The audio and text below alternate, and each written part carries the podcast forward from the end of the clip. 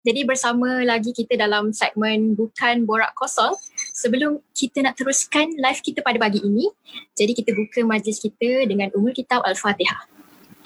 Okay, Amin. Uh, sebelum kita kenalkan, uh, sebelum saya kenalkanlah diri saya dan panel jemputan pada pagi ini, bagi sesiapa yang baru first time join Pepias Live Feed, jadi saya nak bagi tahu anda, apa itu Pepias Live Feed ni sebenarnya? Jadi Pepias Live Fit ini sebenarnya adalah sebuah virtual studio yang dibawakan khas oleh Persatuan Pelajar Islam Selangor, Pepias. Jadi virtual studio ni baru sahaja kami premierkan minggu lepas juga merupakan uh, sambungan daripada PMG Selangor Live Session. Dan segmen Bo- Bukan Borak Kosong juga menjadi salah satu segmen sulung daripada Pepias Live Fit Studio ni. Jadi sebenarnya branding virtual studio Pepias Live Fit ni agak barulah jadi on top of that, um, Pepias dah lama dah ada idea ni. Jadi kita fikirkan most of civil society tak dapat nak buat uh, program physically sebab COVID-19 ni. Jadi kami baru ada kesempatan lah untuk menjalankan live session ni. Dan Alhamdulillah di hikmah di sebalik uh, COVID-19 yang tengah melanda, at last we can get this thing going lah. Jadi itu orang kata apa? Kesempatan di sebalik kesempitan. Jadi bukan borak kosong, BBK in short merupakan segmen khas atau platform untuk anak muda ni kongsi pandangan dan idea untuk diketengahkan dalam masyarakat ni sendiri. Jadi BBK ni juga uh, adalah satu platform untuk anak muda ni dapat idea baru yang disampaikan oleh panel-panel yang lahir dari masyarakat kita sendiri. Jadi sebenarnya objektif Pepias Live Feed ni adalah untuk menggantikan semula program-program yang terpaksa ditangguhkan sepanjang PKP ni. Jadi sebenarnya ini adalah satu usaha program online yang kami cuba sediakan uh, untuk masyarakat di luar sana dan ini juga cara-cara untuk kami berdakwah tetapi lebih kepada uh, information provider orang kata ataupun segmen ilmiah untuk ahli-ahli pepiah sendiri, pelajar-pelajar dan belia di luar sana khususnya di negeri Selangor.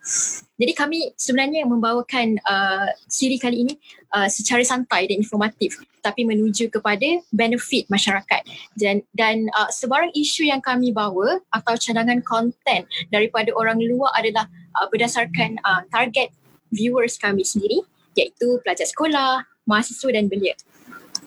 Jadi um, selesai pengenalan uh, tentang Pepias Live Feed. Jadi saya teruskan dengan sedikit update tentang COVID-19. Jadi setakat ini Malaysia mencatatkan sebanyak 6,176 kes termasuk 105 kes yang baru semalam. Jadi saya mohon warga Malaysia untuk sentiasa berjaga-jaga dan stay safe. Seterusnya saya akan memperkenalkan diri saya. Nama saya Aida binti Roslan. Saya merupakan Naib Presiden Helwani Pepias sesi 2019-2020. Saya merupakan uh, pelajar Universiti Sains Islam Malaysia USIM Negeri Sembilan dan sekarang saya sedang menjalani latihan industri di Zalora Warehouse Shah Alam dan saya lah selaku moderator anda pada pagi ini. Terima kasih saya ucapkan untuk yang baru sertai live. Selamat datang saya ucapkan. Dan sebenarnya pagi ini live kita uh, berada di Facebook, berada di YouTube dan Twitter Pepias. Jadi kalian boleh tekan button share dan ajak lagi kawan-kawan yang lain untuk join.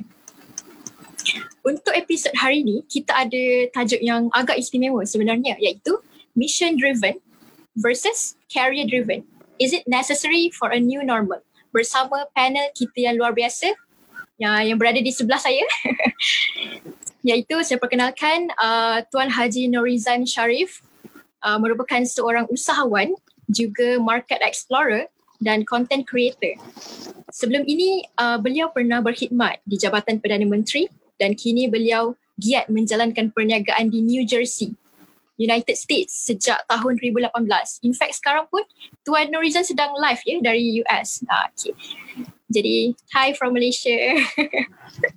okay, uh, setelah berkecimpung dalam pelbagai bidang di sektor swasta dan kerajaan selama lebih 28 tahun. Jadi, uh, selamat pagi Tuan Nurizan, apa khabar? Sihat?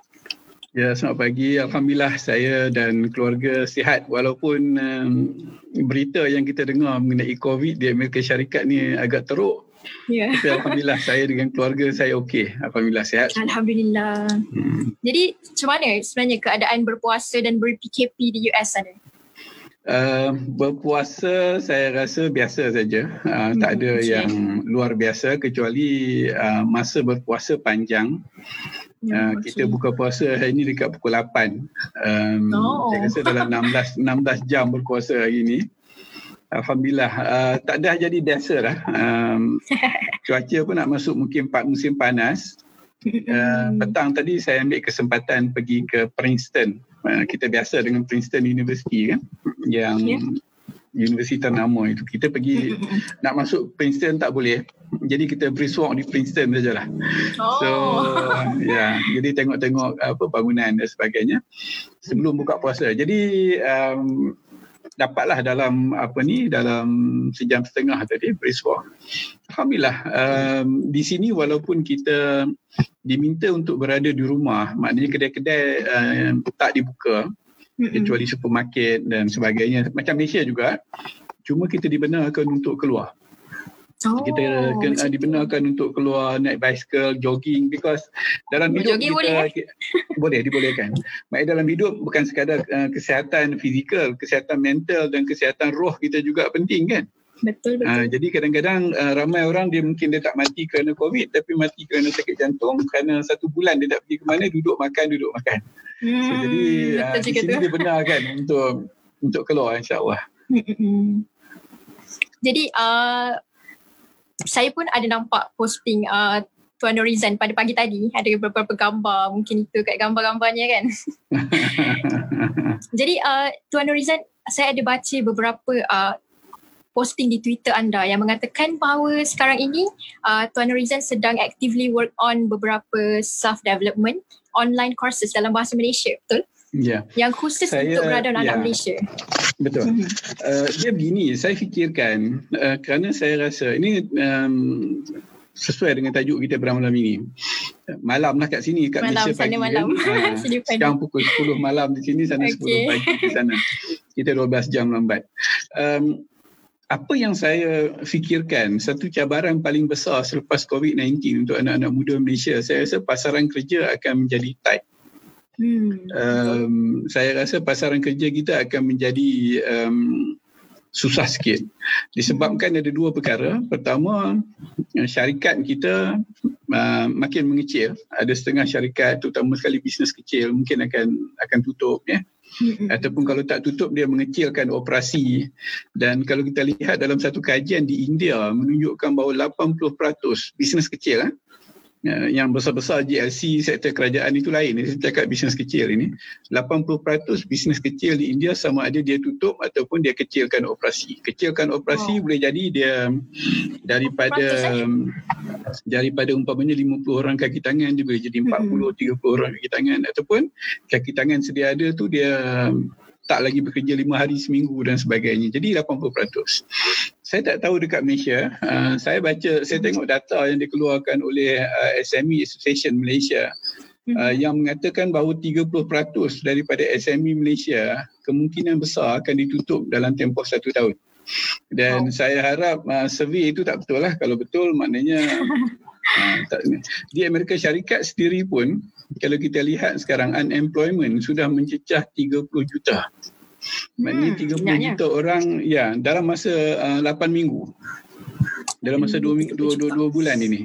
So jadi ini dunia yang akan berlaku ke depan. Dan saya berfikir apa yang saya boleh buat untuk anak-anak muda dekat Malaysia. Hmm. Um, saya kata okey, persaingan akan menjadi lebih hebat dan uh, pada masa yang sama saya lihat juga maknanya orang yang dibuang kerja mereka mereka pun akan bersaing dengan anak-anak muda yang keluar daripada universiti. Setiap tahun kita keluar uh, universiti kita keluarkan 290 ribu setahun. Okay. Ya. Uh, dalam keadaan biasa ini kita punya unemployment rate untuk anak muda dalam keadaan biasa eh, ini Khazanah uh, Research Institute keluarkan uh, kita bercakap uh, sekitar 10 ataupun 11%. Ini sebelum COVID. So, jadi kita bayangkan maknanya Sekarang macam mana pula? Uh, ah, selepas COVID ni apa nak jadi? Saya fikir apa yang saya boleh buat? Kita boleh buat sesi macam ni, kita boleh buat banyak kali, saya boleh berkongsi. Tapi saya fikir hmm. boleh ke tidak kita enhance sedikit sebahagian daripada skill anak-anak muda dan saya fikir kalau kita boleh enhance tiga benda. Pertama, interpersonal and human relations. Hubungan perorangan dan sesama manusia. Yang kedua saya rasa kalau kita boleh uh, enhance uh, persuasive communication, komunikasi pemujukan. Dan yang ketiga kalau kita boleh enhance uh, negotiation skill, skill perundingan untuk anak muda. Jadi saya kata okey macam ni. Saya uh, buat uh, program ini uh, online course ini dia ada enam modul untuk yang kita akan rilis insya-Allah minggu depan. Uh, hubungan perorangan dan sesama manusia ini. Um, dia belajar dalam enam modul dan dia kena bagi lebih kurang sehari lebih lah. Sekitar dua hari sehari sehari setengah tu duduk belajar betul-betul. Tengok video kuliah tengok apa ni uh, nota kuliah dia buat kuis dia ada tugasan. Macam universiti biasa juga ya. Dan akhir sekali dia akan dapat uh, sertifikat dan sertifikat ini sijil ini dia boleh masuk dalam resume dia. Jadi sekurang-kurangnya kalau sekarang ni resume dia tu hanya di universiti saja, so sekarang dia dah boleh tambah satu lagi di bahagian self development itu ada tiga kursus yang dia hadiri. Mm-hmm. Dan dalam itu pun ada sijil. Sekurang-kurangnya uh, kita tak boleh jamin dia dapat kerja atau tidak. Tetapi okay. saya percaya sekurang-kurangnya dia akan menjadikan resume kita itu lebih bernilai tinggi lah. Betul. Sedikit Ada daripada biasa. Lah. Ha, Bukan sekadar tulis. Mungkin, mungkin tambah Rate 5%. Sendiri. Ah, dia kadang-kadang dia tak tahu nak letak apa. So, jadi aktiviti tu letak main congkak, main wow.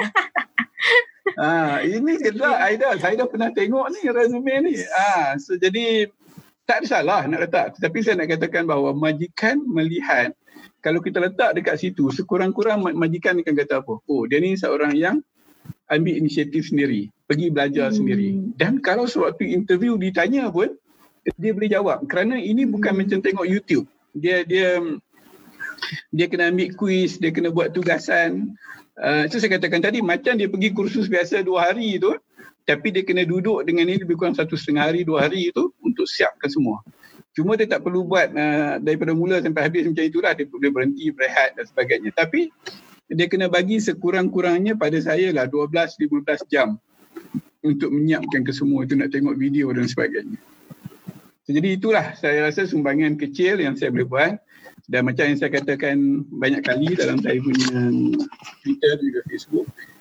Uh, jadi saya kira uh, modul yang saya panggil Uncle lah boleh eh? Uncle Norizan. Okay.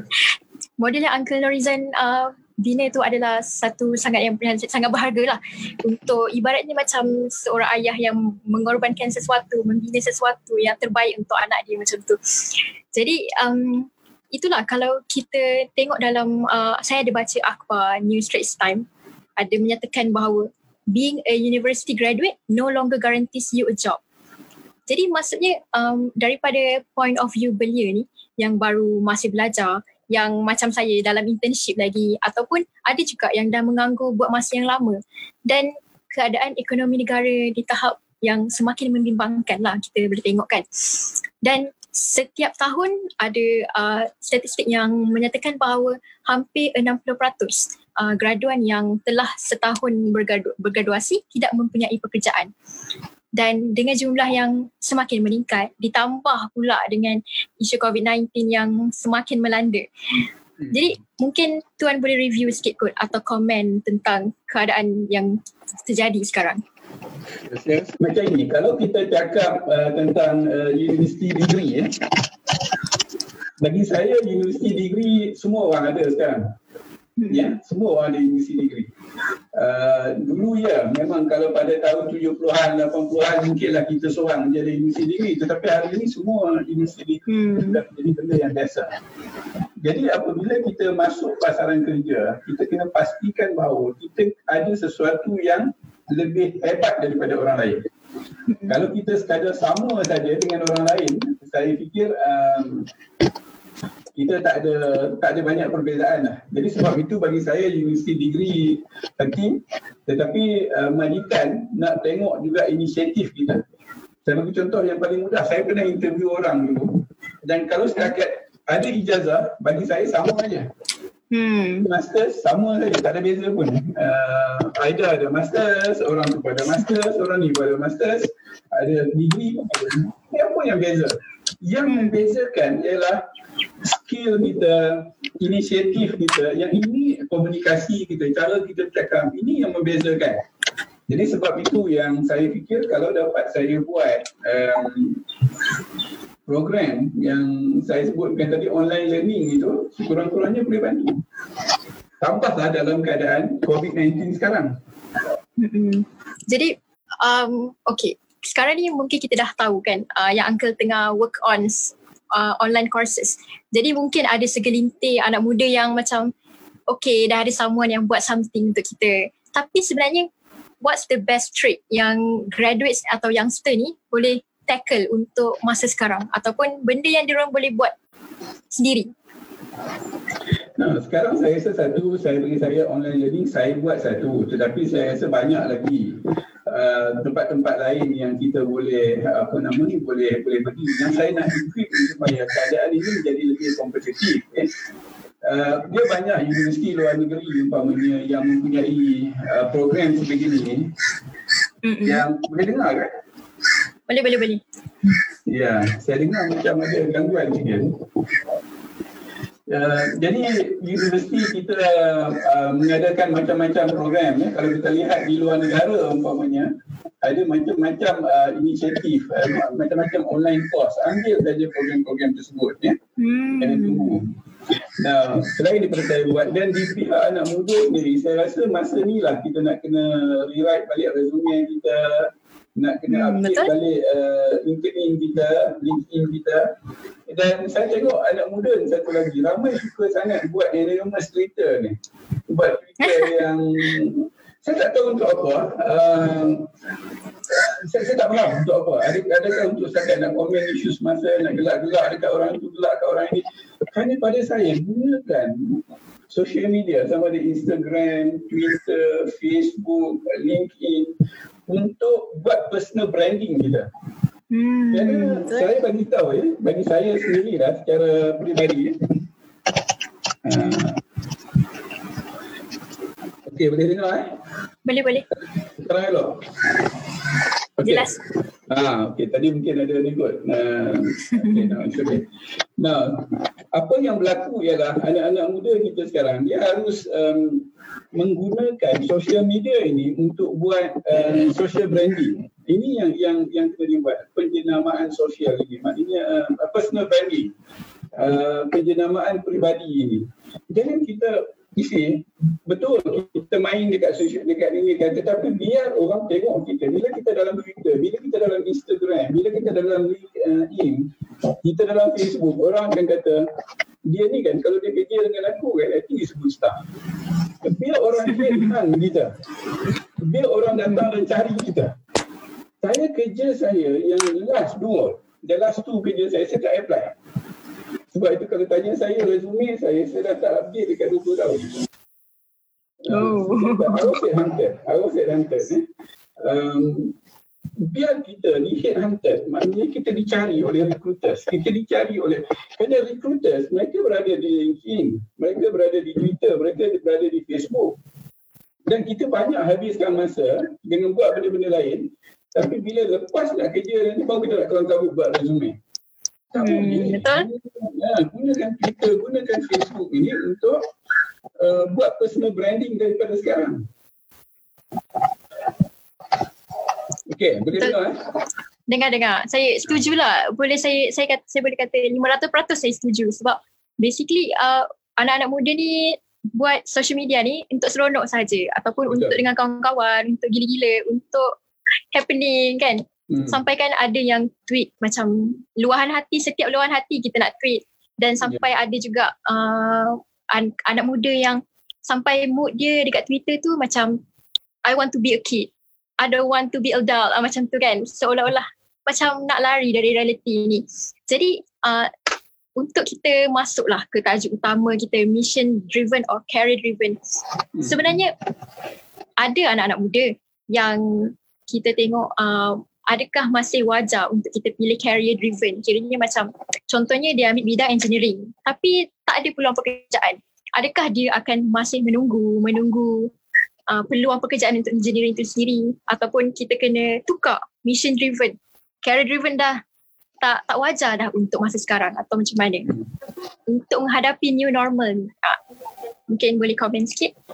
Ya saya rasa begini ya uh, kalau kita cakap dalam konteks uh, mencari pekerjaan dalam dalam konteks um, kita apa ni kita nak nak mencari kerja saya rasa kita punya cabaran ataupun challenge kita sekarang ialah um, macam mana kita nak position um, majik diri kita supaya kita dicari oleh orang Hmm, Jadi sekarang ni kita banyak mencari orang kan. Saya bagi contoh yang paling mudah. Mungkin Aida rasa okey. Um, Aida buat YouTube macam ini, Aida buat Facebook, buat Twitter, buat YouTube macam ini sebagai orang kata okeylah aktiviti untuk untuk uh, apa nama pepias ya. Hmm. tapi sebenarnya ada majikan di luar sana dia mungkin dah tengok kan nampak macam Aida ni okey juga eh. So mungkin saya rasa macam ah okey nanti saya contact Aida nanti kita tengok macam mana. So yang kita buat ini semua ni itulah yang kita kita nampak. Macam saya bercakap di sini sebagai contoh kan mm-hmm. uh, daripada saya bercakap sini umpamanya ada satu universiti. Um, kontak saya semalam minta apa ni. So, jadi ini benda-benda yang kadang-kadang kita rasa macam kita kita sembang kosong kan? Tetapi orang sedang memerhatikan di luar sana. Betul. Orang bila kita tweet di luar orang sedang memerhatikan apa yang kita tweet. Mm Betul. Apabila kita buat buat begini, orang perhatikan apa yang kita buat, kematangan kita, cara kita berfikir kita, ilmu kita. You know? Tapi bayangkan satu hari kalau kita PKP daripada pagi sampai malam, kita nak hanya komen bila menteri cakap, kita hanya nak komen kerja-kerja politician. Saya tak kata tak boleh. Ya? Mm-hmm. Tapi saya nak kata biar kita komen sesuatu yang ada ilmu dengan ilmu. Mm-hmm. Berasas lah. Kita nak ya berasas. Kalau kita nak komen tentang COVID-19 boleh. Buat hmm. research sikit. Bila kita tweet tentang COVID-19, orang tahu dia ni membaca. Ha, jadi bukan maknanya benda tu terlintas. Jadi orang akan melihat bahawa dia ni mungkin tak bersetuju dengan A tetapi hujah dia itu adalah hujah berdasarkan ilmu. Ha, ini yang saya maksudkan tadi dengan personal branding itu. Dan kalau Aida tengok gambar saya, ha, ini saya nak tunjuk eh no, gambar Nobisha. Nama Nobisha, Instagram hmm. Nobisha, Twitter Nobisha, YouTube Nobisha, Facebook Nobisha, LinkedIn Nobisha. Saya tak ada, ha, this is personal branding. Ini bukan dibuat dengan begitu saja, this is a personal branding. Kalau um, Aida tengok gambar saya di Facebook, di LinkedIn, di Twitter, di Instagram. Sama. Di, sama. Background biru tu. Ya betul. Kan itu logo saya. Hmm. Ha, kan? Nah, so jadi ini logo tapi itu personal branding logo diri saya. Sebab itu apabila nak apa nama ni diminta gambar saya untuk guna apa nama ni untuk uh, iklan program ini, saya kata gunakan gambar itu. Bukan tak ada gambar hmm. saya pakai saya pakai tie, tetapi saya nak itu brand saya, itu logo saya. Ha, ini ini personal branding dan orang tahu kalau orang pergi ke Facebook, saya banyak menulis tentang apa nama ni uh, bisnes kalau dia pergi ke Twitter dan LinkedIn saya menulis untuk anak-anak muda. Hmm. So jadi uh, ini yang saya maksudkan sebagai personal branding. Yang saya fikir anak-anak muda kena manfaatkan social media itu untuk buat personal branding supaya orang kenal kita bahawa bila sebut Nobisha, ah ini Nobisha. Nah, Aida dan sebagainya samalah tu. Kena kena ada personal branding yang sebegitu. Betul. Jadi uncle pun boleh follow saya Aida Haji Roslan. Instagram sama Twitter sama. Cari. saya, saya, saya boleh kata uh, macam adik saya pun saya beritahu dia uh, Kak ada live hari ni kan. So dia cakap eh pakcik ni bukan pakcik Twitter ke? Dia cakap macam tu tau. so macam oh kenal lah bagus lah. Jadi saya rasa personal branding ni uh, sebenarnya antara benda yang kita terlepas pandang lah sebenarnya. Yeah. Mungkin kita buat social media tu untuk diri kita sendiri tapi kita tak perasan sebenarnya orang memerhatikan kita. Mungkin yeah. juga macam kita biasa cakap, biasa kita dengar lah. Macam mungkin kawan kita tu sekadar kawan tapi satu hari nanti dia jadi bos kita. Dia menilai balik apa yang kita tweet, apa yang kita cakap macam-macam kan. Jadi personal branding is good thing. Dia, dia bukan uh, ni, dia bukan sekadar bila dia jadi bos. Even sekarang hmm. uh, masa okay. kadang-kadang kita tengok. Kalau kita tengok dalam um, LinkedIn, kalau kita tengok dalam Facebook, dalam ini, some of them are CEOs. Setengah orang mm-hmm. dia pengarah urusan, sometimes dia ketua jabatan. Ada yang kerja dengan GSC, ada kerja agensi kerajaan, ada yang syarikat sendiri. Mereka juga nak cari staff. Dan saya nak bagi tahu, nak cari staff ni susah sebenarnya. Ini pengalaman saya, nak cari staff susah walaupun setiap kali kita iklan keluar mungkin dapat beratus uh, beratus beribu permohonan masuk kadang-kadang macam itu tinggi susah nak cari yang yang betul-betul kita nak sebab itu kalau dia jumpa orang yang dia rasa bahawa orang ni lah yang saya nak saya hmm. rasa lebih mudah untuk dia. Uh, so jadi sebab itu anak-anak muda saya katakan banyak kali gunakan uh, social media ini masa PKP ini tu personal branding kita. Dan saya rasa kalau kita buat personal branding betul-betul dalam masa satu bulan lama-lama orang kenal kita. Kita bukan nak bagi bagi orang kenal nak popular, kita tak perlu. Kita tak perlu nak jadi influencer, kita tak payah. Mm-hmm. Yang penting sekarang ni ialah supaya orang kenal kita apa. Bagi anak muda yang um, baru bekerja atau nak cari bekerja, bagi saya mudah aja. Satu, orang nampak kita ni boleh berkomunikasi, bercakap, okay. menulis. Yang kedua, oh, apa lagi ciri yang orang nak? Orang nak tengok sekurangnya kita boleh hormat orang walaupun kita tak setuju pendapat. Yang ketiga, kita orang nak tengok sama ada kita pandai jaga kerahsiaan ke tidak. Hmm. Ini kadang-kadang apa benda yang orang hantar kita print screen masuk dalam Facebook. kan? itu itu kan itu kan ciri orang yang tak boleh dipercayai. Kalau orang bagi offer letter, offer letter ni private and confidential. Hmm. Kita ambil offer letter itu, kita siarkan dalam uh, apa LinkedIn kita dalam Twitter kita tak boleh. Itu bukan cara kita buat buat kerja. Tunjuk gaji berapa ke kan?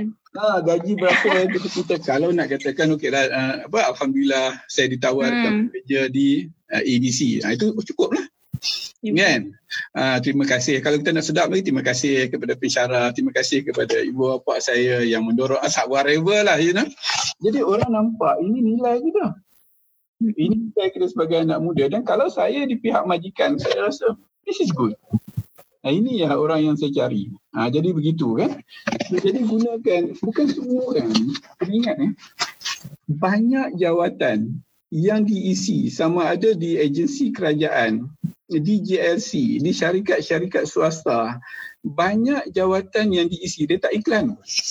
Hmm. Sama ada dia guna headhunter, professional headhunter untuk cari orang ataupun um, maknanya mereka sendiri berdasarkan recommendation ketua jabatan, berdasarkan recommendation supervisor mereka cari. Jadi kita kena faham proses ini. Memang ada yang diiklan. Saya tak kata tak iklan tetapi dalam proses mencari kerja juga um, ada proses-proses lain dan kenapa tidak kita gunakan berbalik pada soalan Aida tadi kenapa tidak kita gunakan peluang ini untuk dapatkan pekerjaan dengan cara ini yang orang lain tunggu hanya untuk nak apply kerja tetapi kita ambil selangkah ke hadapan buatkan diri kita supaya kita dijadi um, dilihat oleh headhunters kita dilihat oleh recruiters kita dilihat oleh management.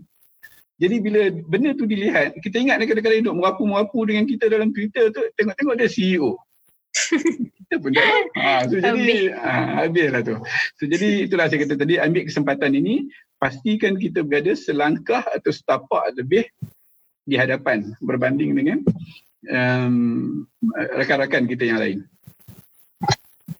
Jadi um, mungkin uh, anak muda sekarang ni kalau macam sini-sini saya cakap lah oh kalau nak cari kerja carilah kat LinkedIn, LinkedIn, LinkedIn je kan.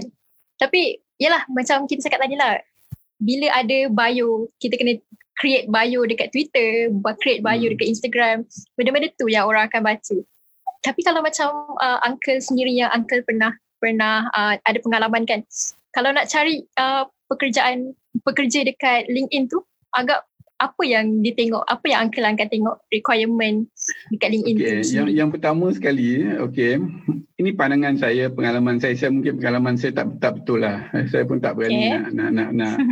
saya hanya boleh cakap bagi diri saya dan saya tak boleh cakap bagi pihak setiap syarikat ada kaedah pendekatan dia yang sendiri saya rasa LinkedIn kalau sama juga dengan job street lah ya, pada masa dulu mm-hmm. sekarang ni baru je LinkedIn ni sebelum ni ramai kita kat Malaysia ni banyak job street je dan setiap kali uh, bila kita iklan dalam job street setiap kali mm-hmm. kita iklan dalam job, beribu masuk dan kalau kita tengok di LinkedIn sekarang pun terutama sekali yang easy apply tu yang tekan ha. terus sampai tu ha. cuba kita tengok jawatan yang kita apply agak-agak berapa ratus saya dah 200, 300, 500? Uh, 700. saya pernah dapat eh, untuk hmm? data executive bertimbun macam itu. Banyak orang. Borang. Dan LinkedIn. Dan saya nak bagi uh, job masa kita dulu kita banyak uh, advertise dalam job street. Saya uh nak tanya, saya nak tanya ikhlas cakap. You rasa ada orang baca ke semua ni? hmm. Kalau dia orang tak baca, dia orang baca apa? dia pun tak baca. Saya pun tak baca. Banyak sangat. Okay. So, ha, banyak sangat. Jadi apa yang kita buat, nanti kita akan minta pembantu kita baca. Dan lepas tu dia senarai pendekkan kepada kita. Jadi, saya nak sebutkan tadi. Okay, kita ada dua pilihan. Satu kita pilihan, kita kita kita sama ada menjadikan diri kita being headhunter. Mm-hmm. Recruiter nampak kita, majikan nampak kita, atau kita nak pergi tenggelam dengan seribu permohonan yang siapa tak nampak kita. Yang mana lebih mudah nak buat? Adakah lebih, ha, ada, adakah lebih mudah untuk kita kita buat personal branding kita? Kita masuk hmm. dalam LinkedIn, kita target sikit siapa yang kita nak you know, nak follow. Tak payah duk, duk follow kawan-kawan banyak sangat ni. Ya, yeah, follow, ha, follow yang bukan kawan sikit. Dia nampak dia hmm. manager sikit. You know? Kadang-kadang bila dia manager, ada kerja kosong tempat dia, dia tulis. Betul. Ya, tadi kalau ikut kawan-kawan kita, dia duk update dia lah. Dia update pergi interview kat mana hari ni, besok dia pergi interview kat mana. tak, tak menambah langsung untuk kita kan. Bukan tak ada, tak ada add kawan-kawan, tapi janganlah terlalu ramai sangat. Now, berbalik kepada soalan apa yang majikan tadi. Sebenarnya kalau setakat degree lah pada saya, saya kata tadi, semua orang ada degree. Mm-hmm hari ini ada degree. Saya percaya kalau kita pakai LinkedIn, uh, kalau 500 orang, baru ni saya tengok jawatan CEO eh, ha, ini menarik. Uh, kerana saya, saya dekat Malaysia tu posting kalau CEO tu sampai kat saya kena dah set. Okay. untuk CEO. Nah, ada satu jawatan CEO ni, uh, sebuah agensi dengan bank eh. Mhm. Bank lah. Yeah. CEO 300 permohonan masuk. Hmm. Macam mana? Nak juga. Nak tanya dah agak-agaknya pegawai dekat bank tu baca tak jawatan uh, eh, 300 semua tu? Tak baca 300. kan? Okey, bila kita pergi LinkedIn, apa benda yang kita tengok sekali atas sekali? Kita tengok headline dulu, betul? Sebab okay. itu, kalau headline kita, kita tulis seeking for new opportunity, Rasa menarik menarik minat tak? Tak. Tak ada kan? Ha, kalau anak muda dia kena bagi tahu sekurang-kurangnya bidang dia, kepakaran dia apa. Sebenarnya satu benda yang kalau orang tengok dekat situ terus dia tertarik dengan kita. Saya rasa start dengan situ. Bila daripada situ dan kita pergi kepada about section. Kerana saya rasa kalau setakat uh, nak masuk ijazah, semua ada ijazah sekarang ni. Mm fokus about section. Saya bila saya tengok dalam LinkedIn orang, saya tengok tiga benda je. Tiga, empat benda lah. Yang pertama okay. saya tengok headline. Headline? Uh, headline tu catchy enough ataupun dia merupakan orang yang saya cari atau tidak. Kalau sekadar dia tulis sekadar mencari pekerjaan atau ingin mencari pekerjaan baru, seeking for new opportunity, saya rasa saya tak minat baca. Tetapi kalau dia kata specialist in HACCP, degree hmm. in biotech sebagai contoh. Ha, kalau saya nak cari orang yang ada hasrat dengan biotech, saya rasa this is a person. Then okay. saya akan baca about dia. Kerana about tu ada detail. Okay. Dan kemudian baru saya tengok degree. Tetapi sebelum saya, selepas itu, apa yang saya akan buat, saya akan pergi tengok dia punya posting. Kalau hmm. dia tulis dia biotech, uh, apa ni food technology, dia ada HACCP, tulislah pasal HACCP dengan um, uh, biotechnology. Food technology. Jangan dia pergi komen lah. pasal COVID, buat apa bukan tu bukan bidang ni. ha, nak COVID kita cerita benda, nampak tak macam mana. Jadi bila orang tengok dekat situ, majikan dah boleh buat assessment awal bahawa orang ini sebenarnya oh dia ni boleh kalau kita nak ambil jadi food technologist di tempat kita. Dia menulis pasal food technologist, dia faham isu food technologist. Kalau dia tulis pasal COVID-19 pun dia tulis pasal food technology dalam COVID-19. Hmm. Ha, jadi bila kita tengok dekat situ, kita berminat di situ. Ha, ini yang yang untuk menjawab soalan Eda tadi, itu approach ataupun cara kita uh, apa nama ni, uh, brand uh, diri kita sendiri itu. Nah, siapa lagi nak brandingkan diri kita kan kalau tak kita. Takkan orang nak tulis pasal kita pula. Faham, faham. Oh, okay. okay. Saya dapat poin yang agak besar lah hari ni. Jadi um, kita sebenarnya sebenarnya Aida kalau saya nak cadangkan uh, kalau pada masa uh-huh. depan kalau ada ada masa nanti kita boleh buat satu topik mengenai personal branding untuk cari kerja. So then we can oh, go to very okay. specific bagi tips macam mana kita nak nak nak, nak buat personal branding, macam uh-huh. mana kita nak transform kita punya brand kita dan ini benda-benda yang saya fikir memberikan kita competitive advantage menjadikan kita selangkah di hadapan daripada orang lain insyaAllah. Okay, saya akan take note lah. Mungkin kita boleh set next episode kan kan dalam bukan borak kosong ni. Uh, InsyaAllah. Jadi um, so uh, kita agak uh, dah sudah dicerahkan lah dengan jawapan-jawapan daripada uncle sendiri. Jadi uh, kita sudah hampir ke penghujung juga sebenarnya sebelum kita masuk ke Q&A.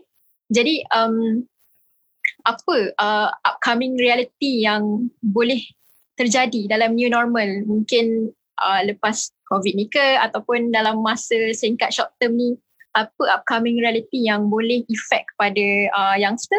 Dan sebenarnya how kita nak build kita punya inner and outer strength untuk hadapi isu? Jadi saya kebetulan sewaktu saya makan malam buka puasa tadi um, okay. buka puasa pukul 8 tadi. Um, kalau saya minum air saya buka puasa kan okay. saya uh, buka puasa tadi dengan anak dengan isteri duduk ya dan kita berbual tentang soal ini anak saya kebetulan kerja dengan Johnson Johnson mm-hmm. um, regulatory affairs. Um, kita bincang soal ini tadi dengan dia. Saya rasa isu yang akan berlaku ada banyak perkara ya. Bergantung kepada tahap mana kita.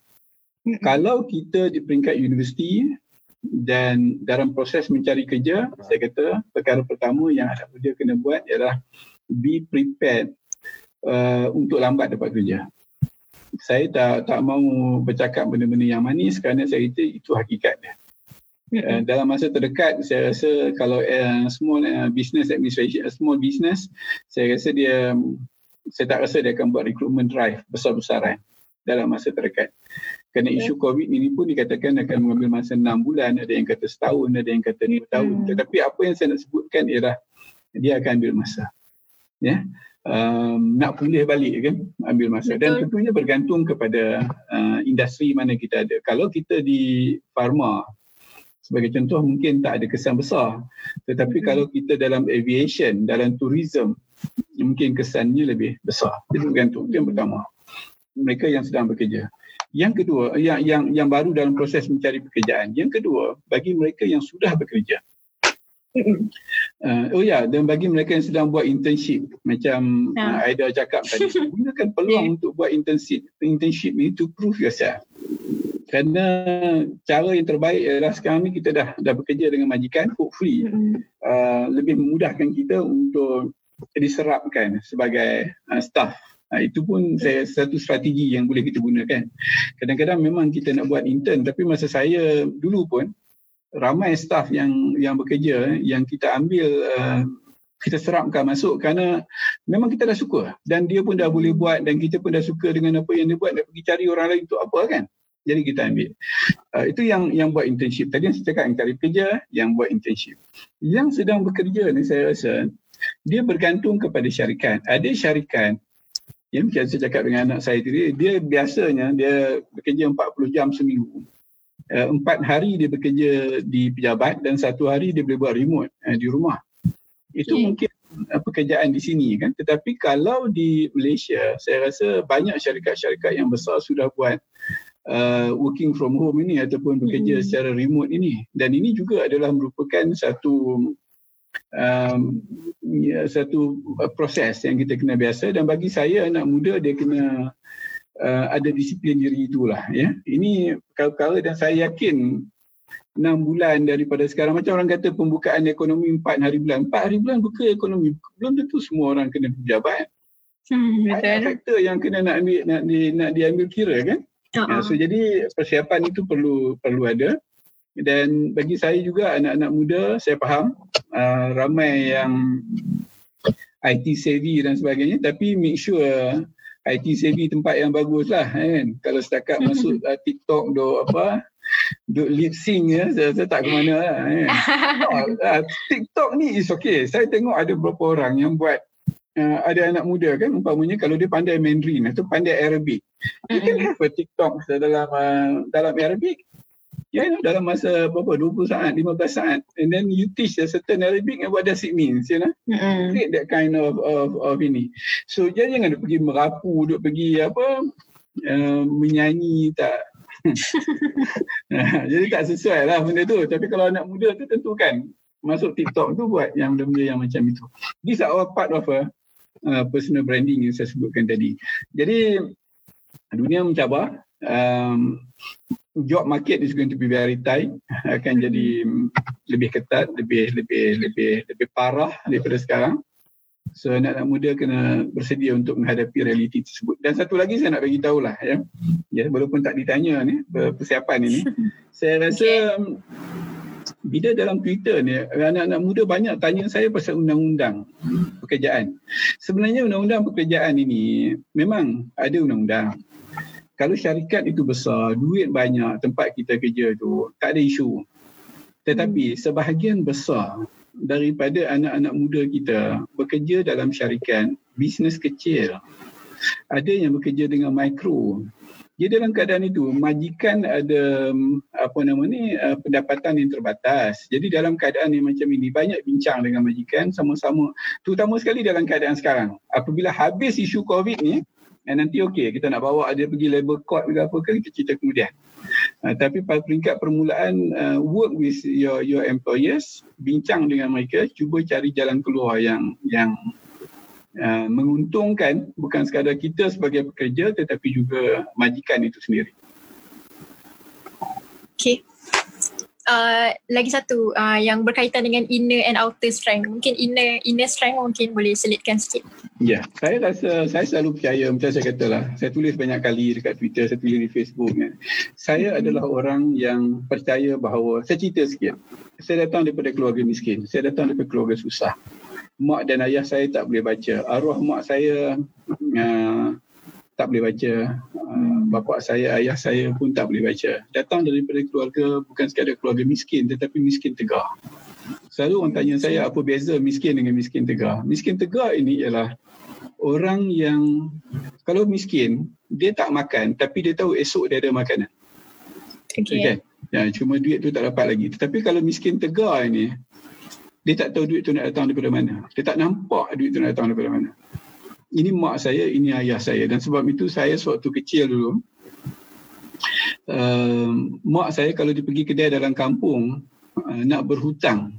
Kedai mm-hmm. runcit dalam kampung, orang tak bagi hutang. Kerana orang tak tahu macam mana mak saya nak bayar hutang. Jadi itu susah. Dan saya ingat lagi sewaktu saya di tingkatan satu, ayah saya terpaksa jual rumah saya terpaksa jual rumah. Dan jual rumah di kampung dulu bukan kita tukar geran macam jual rumah sekarang. Diusung rumah dalam kampung. Saya hmm. masih bila saya rumah yang boleh angkat tu. Rumah yang boleh angkat tu. Dan bila balik sekarang ni ke kampung saya masih lagi tengok rumah saya. Ini dah rumah saya. Dan tingkatan satu itu saya terpaksa berpindah um, menumpang di rumah nenek saya. Jadi saya tahu saya dibesarkan dalam keadaan yang susah, dalam keadaan yang payah, miskin, miskin tegar. Dan sebab itu anak-anak saya saya tak pernah besarkan dengan dengan barangan berjenama dan saya pun tak pernah uh, pakai baju yang saya pakai dah 10 tahun dah. Uh, so it's the same apa sweater yang saya pakai. Uh, for me that that's life. Dan sewaktu saya bekerja dulu, saya pernah tulis dalam Twitter, enam bulan saya tak ada pekerjaan. Hmm. Kerana disebabkan ada krisis uh, apa politik di negara hmm. kita, biasalah kita ni kan krisis politik meleret sampai ekonomi sekali. Uh, dan enam bulan saya dibuang hmm. kerja dan saya tak ada kerja enam bulan. Masa itu anak saya ada empat orang. Saya ada seorang isteri, anak empat orang, saya tak ada kerja. Isteri tak bekerja? Jadi, uh, ya? Uh, isteri tak bekerja? Empat, Ah ha, itulah tu. Oh. Dan lepas itu apa yang berlaku ialah saya nak sebutkan bahawa selepas enam bulan itu saya dapat pekerjaan dan pekerjaan ini yang saya dapat gajinya dua kali ganda daripada sebelum saya dibuang. InsyaAllah. ha, ini yang saya nak sebut. Poin saya nak jawab soalan itulah. Sentiasa percaya bahawa Allah bagi rezeki kepada kita dan Allah bagi rezeki bukan sekadar Allah bagi rezeki kepada kita tapi Allah bagi rezeki kepada kita pada masa yang betul. Betul. You know, kalau kita tak dapat sekarang, jangan rasa macam, you know, insyaAllah Allah akan bagi rezeki kepada kita pada masa yang betul. Yelah, kalau kita tengok dekat Twitter sendiri kan, um, orang-orang yang kehilangan kerja, uh, duklah mengata bosnya, padahal bos dia sendiri susah. Ha, sebab masalahnya dia meminta pada manusia yang manusia sendiri yeah. tu ada masalah. Kita lupa kadang-kadang semuanya datang dari Allah kan. Jadi kita berbaliklah kepada Allah. Kita doa, kuat kuatkan doa semua. Jadi um, saya uh, saya nak teruskan dengan Q&A session okay, daripada kira. viewers uh, sekejap eh.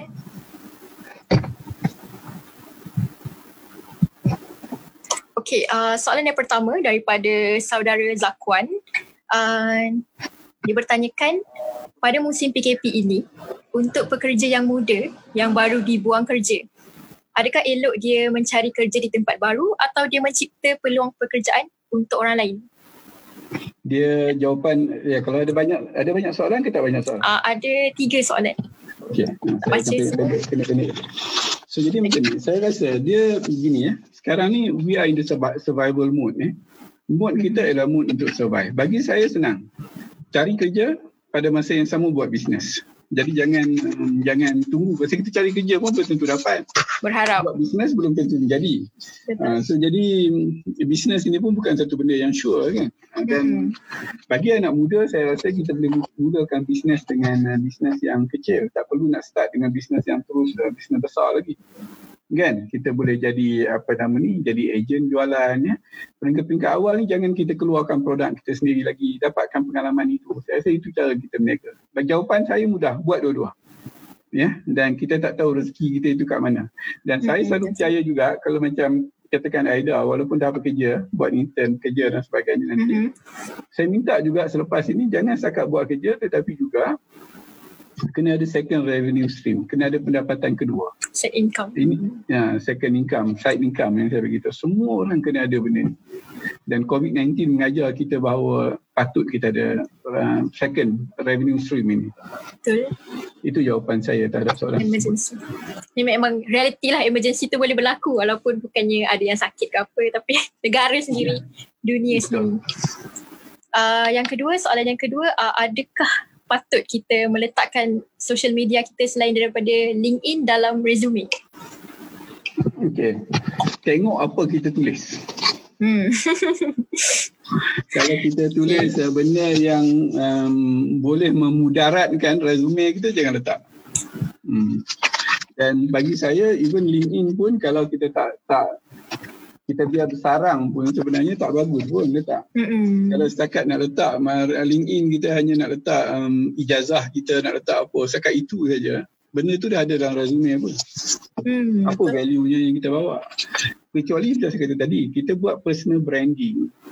Kalau kita boleh membuat penjenamaan diri atau personal branding kita, maka bagi saya senarai kan tak ada masalah. It's okay. Mm-hmm. Kan? Kita orang faham social media ini tempat kita bersosial.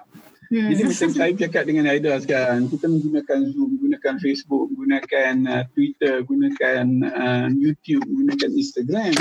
Hmm. Takkanlah saya nak cakap pakai tie, pakai coat, betul tak? Ha, itu tak patut sangat kot kan? Ha, ya. Tapi kalau saya bercakap dalam meeting mungkin saya pakai coat, tapi saya bercakap hmm. dengan Aida, saya cakap macam ni. Tetapi kita perasan tak dalam kita punya communication ini, kita masih maintain professionalism. Kan? Maknanya saya sebagai orang yang lebih berumur daripada Aida bercakap menghormati Aida, tidak merendahkan Aida, maknanya menganggap you know, menggunakan perkataan-perkataan yang tak sesuai. Dan Aida pun apabila Aida tanya sesuai soalan, Aida tanya secara profesional walaupun kita ketawa dan bergurau. Jadi bukan bermaksud kita berada dalam Facebook itu, kita tidak boleh maintain profesionalism kita. Tapi bagaimana kita nak uh, mengemukakan pandangan itu dan orang faham kita sebagai anak muda orang faham kita sebagai ini. Kita ada seni rentak kita kita nak pakai emoji sana sini orang faham tak ada masalah. Tetapi value nilai yang kita bawa dalam interaksi itu itu orang perhatikan. Ha, so hmm. jadi jawapan kepada soalan itu ialah kalau kita buat personal branding yang bagus website kita um, ni Facebook kita bagus, Twitter kita bagus, Instagram kita bagus, masukkan tak ada masalah. Tetapi kalau Facebook kita hanya bercerita hal-hal yang tak apa-apa, lebih baik tak payah. Dan saya nak bagi tahu juga ya, um, ini masuk ke tak masuk ke hari ini majikan perkara pertama yang mereka akan cari dia akan cari Facebook kita. Dia akan cari Twitter kita dulu, dia akan cari Instagram kita dulu. Nak tengok apa kita duk post dalam tu kan dan majikan ni dia boleh cari sama ada sebelum dia panggil kita interview ataupun dia dah interview sebelum dia keluar offer letter dia akan buat screening Uh, so jadi terpulang kepada kita macam mana kita nak bawa diri kita dan uh, kalau kita bawa dengan cara yang baik, dengan cara yang betul, ini akan menjadi advantage kepada kita. Kalau tak, dia akan jadi uh, isu kepada peluang kita mendapatkan pekerjaan. Okay, uh, okay. jadi kita ada lagi tiga soalan. Uh, yang seterusnya, okay. Adakah terdapat kemungkinan yang tinggi untuk syarikat dia menggantikan pekerja yang lama ataupun pekerja yang dah berusia dengan mengambil fresh graduate untuk mengurangkan perbelanjaan syarikat atau sebaliknya lebih ramai pekerja baru yang akan ditamatkan khidmatnya lebih awal?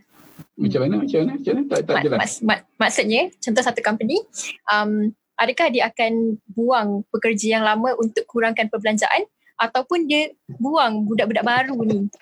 Ha sebab dia ni mungkin tak banyak pengalaman atau macam mana keadaan? Dia, dalam dalam bisnes ni we have to strike the balance lah. dia kena strike balance. Dia kena seimbangkan dua-dua. Kalau kita masukkan orang lama semua pun susah juga bos-bos semua siapa nak buat kerja kan nah, jadi susah juga kalau kita masukkan fresh graduate saja pun dia pun tercari-cari arah so mm-hmm. saya rasa kalau berlaku kes pengurangan kaki tangan dalam mana-mana syarikat, selalunya dia akan buat across the board. Dia akan buat across the board. Kecuali um, dia dia begini ya, bila kita nak buat pengurangan kaki tangan ni ada beberapa beberapa formula lah yang kita boleh pakai. Okay. Uh, formula yang pertama kita kata okey kita potong 10% maknanya daripada semua department semua 10% sebagai contoh. Itu satu cara yang yang paling mudah. Tak apa lebih satu jam pun saya boleh no problem. Don't worry. okay. Yang kedua, um, kaedah kedua yang kita boleh buat adalah kita tengok function mana dalam syarikat dan kalau function tertentu boleh kita buang, jadi kita buang. Jadi kalau secara hmm. kebetulan anak muda ada kat function tu semua jalan lah. Kalau maknanya dia ada muda dengan berusia kat situ semua jalan sekali. Maknanya dia buang ikut department ataupun function dalam uh, bisnes. Uh, itu cara dan satu lagi pendekatan yang biasa digunakan ialah uh, last in first out lah.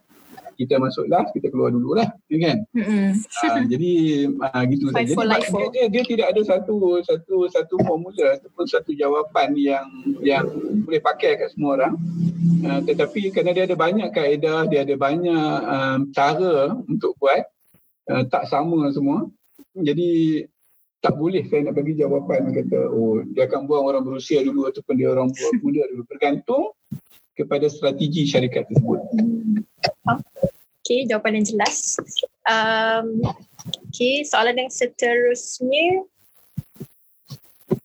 Wajar atau tidak fresh graduate untuk cuba pelbagai kerja yang tak berkaitan dengan bidang yang dipelajari? Uh, saya rasa ini dah, dah jawab tadi kot untuk kita survival kan. Uh, dia, dia begini, uh, ah, dia okay. masa COVID dan selepas COVID ni soalan yang tak ada habis dalam Twitter. Saya Betul. Okay, saya rasa saya belajar dekat universiti dulu. Lecturer saya kata, bila saya nak nak graduate, dia kata, ini lecturer saya, masalah dia memang saya belajar dekat dekat Charlotte dan sekolah lainnya. Dia cakap mm-hmm.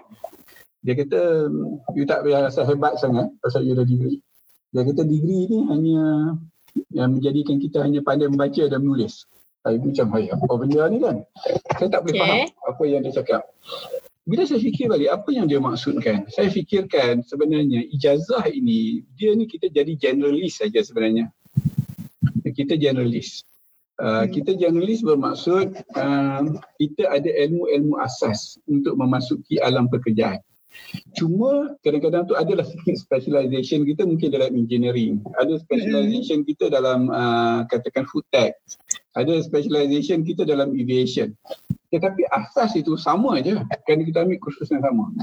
Jadi bila kita bekerja nanti pengalaman itu yang menjadikan kita um, apa nama ni uh, menjurus kepada sesuatu bidang. Jadi kalau pada peringkat uh, kita baru bekerja, ijazah pertama, ijazah kedua, saya tak fikir kita ada kekhususan lagi. Dan um, ramai orang yang kerja engineering pergi buat management, uh, ramai yang kerja marketing akhir sekali pergi, you know. Ini jangan jangan risau pada peringkat sekarang ini uh, jalan saja pada peringkat sekarang ini buat saja dan um, selepas 2-3 tahun bekerja saya rasa baru kita ada sense dan kita akan nampak apa yang kita nak buat sebenarnya dalam hidup. Okay. Um, saya. Okay, kita ada tambahan beberapa soalan. Boleh kan? Tak apa, tak apa. Tak apa. Okay. Saya masa boleh, no problem. Okay. okay, uh, daripada Firdaus, saudara Firdaus. Kalau dilihat pasca krisis ekonomi 1998, kadar pengangguran meningkat lebih 0.8%. Adakah keadaan sama bakal berlaku atau lebih teruk selepas krisis ini ditambah dengan situasi new norm selepas COVID-19? Lands- landscape pekerjaan baru apa yang akan dijangka muncul selepas ini? Saya tak rasa. Kalau kita saya tak tahulah 0.8% sebenarnya mana kerana unemployment biasanya sekarang ni pun uh, sebut 3.6 um, dan dekat US sekarang saya kata tadi 30 juta ya uh, kehilangan pekerjaan ke ini adalah uh, satu perkara yang yang biasa. Whatever numbers it is jumlahnya akan meningkat. Itu pasti semua orang bercakap hal yang sama dan saya bersetuju. Dari okay. segi persiapan saya kata tadi maknanya is very competitive dan sebab tu saya katakan kalau kita nak mencari pekerjaan eh, saya rasa kita kena tukar track kita. Jangan tunggu tunggu track kita pergi apply tetapi kita buat track supaya orang visible, orang nampak kita dan orang mencari kita. Hmm. I think uh, ini uh, track personal branding yang saya sebutkan tadi itu saya rasa satu track ataupun satu laluan yang boleh menjadikan kita uh, di hadapan orang lain. Once kita secure job dan pada saya saya cukup yakin anak-anak muda kita yang bekerja saya cukup yakin uh, anak-anak muda kita boleh buat. Tetapi nak masuk ke alam pekerjaan itu itu yang susah. Uh, saya fikir. Ya. Yeah. Okay. Uh, okay, soalan seterusnya daripada saudara Zaki yang sebentar tadi. Uh, saya ber, saya sekarang berkira-kira untuk teruskan bekerja atau sambung belajar degree level. Tetapi dalam keadaan sekarang banyak lagi ruang belajar ketika bekerja. Jadi apa prioriti yang patut saya consider untuk next step? Passion, ijazah atau pengalaman? Bagi saya, okay, so, saya kena cerita hal pribadi kerana kadang-kadang supaya orang boleh faham where, where I'm ya, coming from. Situasi sebenar. Uh, tak, masa boleh tambah kan, tak ada masalah kan? boleh. Uh, tak ada, tak ada, tak ada lah. So, saya jawab je malam, tak apa. Sampai tengah malam pun okey. Ada soalan yang jawab. Um, anak saya, dia graduate daripada UITM dan um, sebelum dia graduate uh, masa lepas dia graduate daripada UiTM dia dapat diploma dia bekerja. Dan apabila dia bekerja selepas itu dia buat degree. Dan apabila dia buat degree um, saya kata kat dia saya kata tak apalah berhentilah abah bayarlah tuition fee. Hmm. so, saya kata kat dia dia kata dia tak nak berhenti. Dia kata bukan soal tuition fee dia kata dia tak nak hilang seniority pengalaman dia bekerja. Jadi apa yang dia buat ialah dia bekerja dan malam dia pergi kelas. Part time. Part time. Hmm. Yeah. Dan akhir sekali dia graduate. Sebab itu saya katakan baru ini dia buat dekat apa ni mini MBA dekat um, Ragas. Yeah. Dia bekerja juga dia buat assignment macam biasa dan dah siap minggu lepas. Dah submit everything dan tadi dia cakap dengan saya dia nak buat masters dekat apa nak buat MBA dekat uh, Penn Masya Allah University. Saya, saya kata okay go ahead. Dan saya tengok cara ini sebenarnya. Dia tak berhenti tau. Pengalaman kerja dia daripada dia berhenti. Dapat kerja selepas diploma. Sampai sekarang dia tak berhenti. Dan kalau dia boleh buat sampai dia dapat MBA dengan tak berhenti Artinya pengalaman kerja dia tu banyak dan dia boleh dapat MBA. Dan bagi saya, kalau kita makin tinggi kita belajar MBA dan sebagainya. Saya master saya, saya tak berhenti, saya bekerja. Saya pribadi, saya buat master, saya bekerja. Oh, okay. Ha, so jadi, saya buat Narik. master dari research. Ha. So, saya bekerja. Saya buat master. Saya buat research. Ha, itu cerita lain, nanti cerita pada macam lain. Sebab tu saya nak katakan tadi, jangan ambil laluan mudah, pilih sebenarnya nak bekerja atau nak belajar. Buat dua-dua.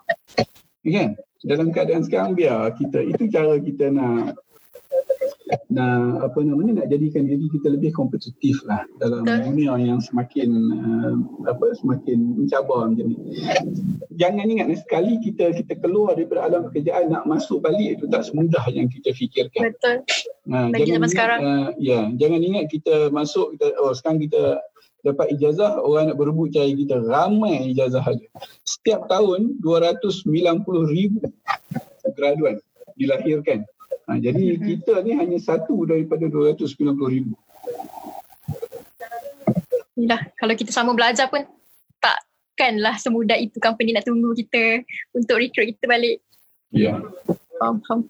Okay, uh, jadi soalan yang seterusnya adalah daripada saudara Irsyad. Saya nak tanya macam mana dengan student atau orang yang lebih suka bekerja sendiri yang menggunakan skill-skill yang ada pada dia.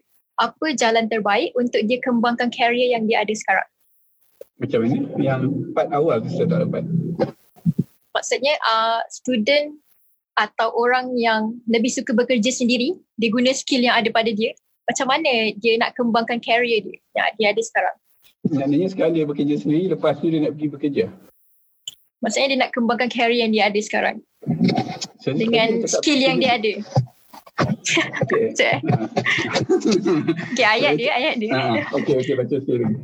Macam mana dengan student ataupun individu yang lebih suka bekerja sendiri, dia menggunakan skill yang ada pada dia, apa jalan terbaik untuk dia kembangkan career? Mungkin saya boleh bayangkan macam seseorang, satu orang lelaki ni, dia pandai baiki kereta dan dia buka bengkel sendiri contohnya apa cara terbaik untuk dikembangkan karier dia? Karier sebagai, seorang usahawan. orang yang uh, dengan menggunakan skill yang dia ada. Maksudnya kalau dia bagai baki kereta macam mana nak kembangkan karier dia dengan pandai baki kereta tu? Okay, saya kan saya selalu cakap ni. Okay, ni saya bagi tahu uh, anak-anak saudara saya ni. Kena bagi contoh tadi kan. Sebenarnya kalau kita lihat kalau anak muda ni yang berminat ya dalam bidang yang seperti yang sebutkan tadi macam aircon sebagai contoh eh. Okay. Um, anak-anak muda kita ni ramai buat aircon tetapi hmm. sikap mereka tak betul kadang-kadang bila saya dekat Syalam rumah eh, bila saya panggil anak muda datang betulkan ikhwan cara dia masuk dalam rumah. Tak betul dah dia, dia masuk dalam bilik tidur. Kita cara dia angkat tangga pun habis kena dekat dinding. Uh, macam-macam kan benda macam tu. Akhir sekali kita dah tak percaya. Tetapi bidang yang macam ini kalau anak muda suka eh, uh, skill yang macam ini. Peluang untuk mereka bekerja sendiri lagi besar dan pendapatan mereka lagi banyak. Dekat bayangkan saja di taman ke perumahan uh, yang ada tinggal ataupun yang sahabat-sahabat yang lain yang tinggal kan berapa banyak aircon yang ada dekat situ. Dan kalau kita boleh servis aircon dekat taman tu saja pun saya rasa dah tak dah tak terbuat betul. betul. Mm-hmm. tapi sikap kita tak betul. Sebab tu saya katakan anak muda saya selalu percaya banyak eh. anak muda pengalaman saya di Twitter, pengalaman saya dalam training yang saya buat.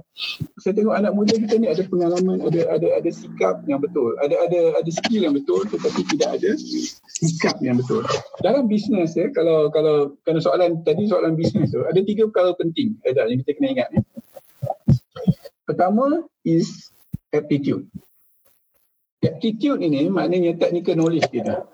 Kalau okay. kita uh, servis kereta tadi, maknanya technical knowledge kita macam mana nak tukar minyak hitam, macam mana nak buat mm-hmm. itu this is uh, macam mana nak uruskan keuangan, macam mana nak daftar syarikat, macam mana kita nak uh, bayar cukai. Ini semua ni pengurusan yang kita belajar kat universiti tu lah. Ya? Mm-hmm. Yang kita belajar bisnes kat universiti itu, itu yang kita maksudkan sebagai aptitude.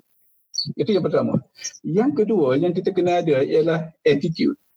Attitude sikap kan? Uh, sikap kita menjadi sikap rajin sikap um, you know sikap yang ketiga uh, ini yang ramai orang tak cakap eh, ialah survival skill. Macam mana kita nak hidup? Uh, sebab tu kadang-kadang bekerja pun sama juga. Kalau macam Aida sebagai contoh kan? Uh, attitude mungkin ada. Attitude mungkin ada. Survival skill ada tidak?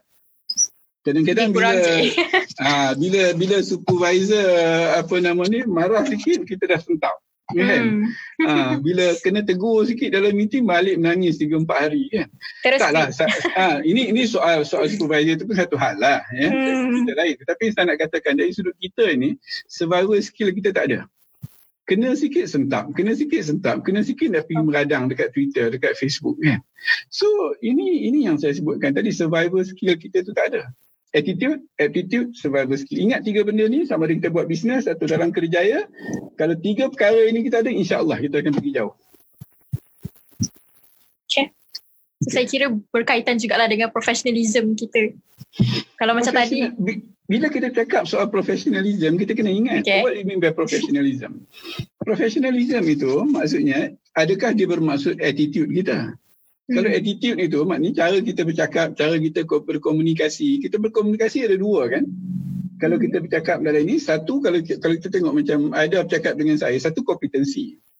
Kompetensi okay. maknanya um, kemampuan kita untuk berkomunikasi dan pada masa yang sama kalau kita bercakap soal uh, attitude itu satu lagi hal. Jadi kita kena pisahkan. Professionalism itu dia melibatkan dua, kompetensi dengan kepribadian ataupun attitude kita itu sendiri. Jadi uh, ini antara benda yang saya cover dalam apa nama ni dalam uh, interpersonal and human relations oh, online course nanti insyaAllah.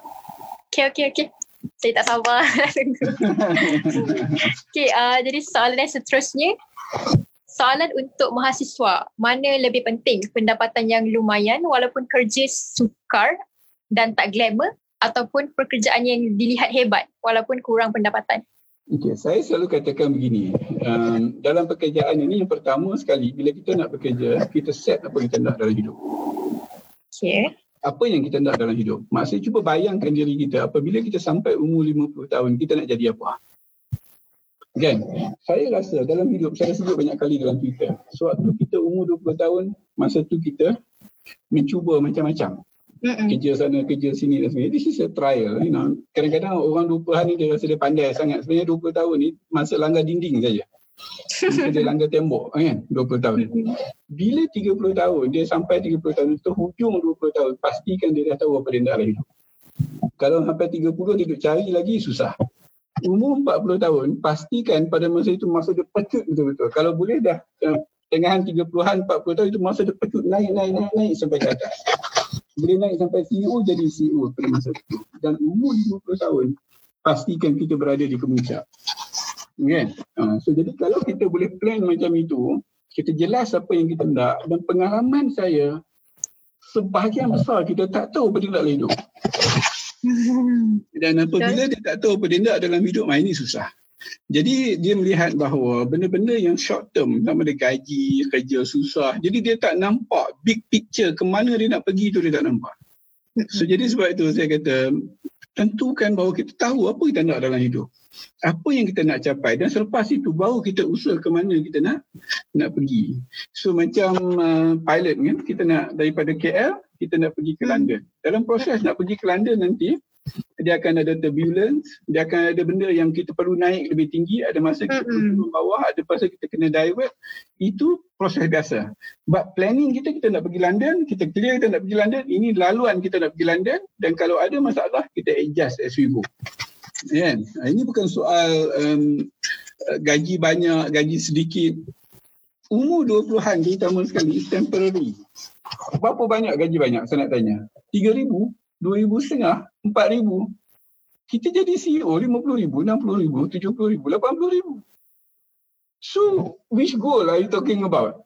Saya bercakap sakat gaji antara tiga ribu dengan tiga ribu dua ratus banyak ataupun you are looking at lapan puluh ribu atau seratus ribu when you reach the age of fifty. Yang mana satu you nak? Insight. okay, okay, okay.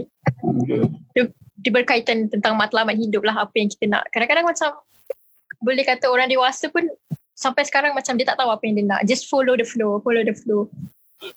Dalam hidup kita ada dua. Kita boleh biarkan orang buat keputusan untuk diri kita atau kita buat keputusan untuk diri kita sendiri. So okay. uh, kita kita tentukanlah. Saya faham kadang-kadang bila kita tenggelam dengan banyak sangat cabaran tak sempat nak fikir tapi mm-hmm. macam saya selalu sebutkan banyak kali itu kan yang saya sebutkan itu hanya kerjaya kita belum cakap lagi soal keuangan Hmm. Saya saya selalu bagi contoh diri saya sendirilah. Alhamdulillah saya orang walaupun saya duduk sini, saya duduk sini, saya belanja ni saya tak banyak. Kerana saya tak ada hutang. Saya tak ada hutang rumah, saya tak ada hutang kereta, saya tak ada hutang dengan kawan-kawan. Mana-mana tempat saya cakap. Uh, saya tak ada kereta besar pun. Saya tak pakai BMW, saya tak ada pakai Mercedes, saya pakai kereta terpakai. Di Salam kereta saya dah 10 tahun. Itulah kereta yang saya pakai. Di sini saya pakai kereta yang berusia 8 tahun ke 7 tahun. Saya pakai used car, tak ada masalah. Saya beli cash, selesai tak berapa banyak pun. Murah. Saya jual kereta dekat Malaysia yang dulu yang saya pakai masa kerja, ambil duit tu separuh saja daripada duit kereta tu, beli kereta kat sini. So saya tak ada hutang dengan siapa-siapa. So jadi sebab itu, bila saya buat online course macam ini, saya tak perlu nak cash uh, tinggi-tinggi untuk, kerana saya tak ada hutang nak bayar. yeah. uh, so jadi cukup bayar kos uh, apa yang patut, cukup. Sebab itu dalam hidup kan saya selalu katakan bahawa apabila kita sampai 50 tahun pastikan kita berselesai hutang itu. 35 bagi saya dah ni. Dan sebab itu antara indikator yang saya katakan ideally dalam hidup keuangan ini gunakan formula 50 30 20. 50 daripada pendapatan kita kita gunakan untuk perbelanjaan fix perbelanjaan tetap dalam hidup. Okay. 30% untuk variable expenses dan 20% Investment. untuk simpanan. Ya. Oh. Tapi kalau macam Aida baru graduate, Aida kata formula hmm. tu mengarut. Memang mengarut, tak ada pakai. ha, kerana nak 50% gaji kita berapa? Kalau gaji kita 3000 sebagai contoh lah kita katakan eh.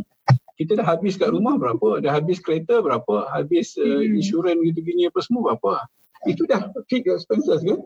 Bayaran elektrik dah berapa? Minyak dah berapa dah separuh. Tak tak tak, tak cukup. Saya katakan begini. Kalau boleh apabila kita mencapai umur 30 tahun. Ni saya cakap konteks Malaysia eh. Kalau kita dah sampai umur 30 tahun 32 31 tahun itu kalau boleh formula tu kita dah boleh pakai bermaksud apabila kita dah sampai umur 30 tahun kalau boleh lebih awal lagi bagus. Paling-paling lambat 30 tahun. Kita dah kena boleh simpan 20% daripada pendapatan kita dalam simpanan dalam pelaburan. Maksudnya kalau gaji kita itu 10,000 contoh bagi contoh eh. Maknanya kita lebih simpan 20,000 boleh simpan 2,000 ya sama ada dalam saving ataupun dalam ni. Then barulah kita apabila kita sampai umur 50 tahun, berapa banyak kita pernah dah buat calculation. Bila kita sampai 50, 60 tahun, 55 tahun nanti, berapa banyak kita perlukan duit untuk kita pada masa itu.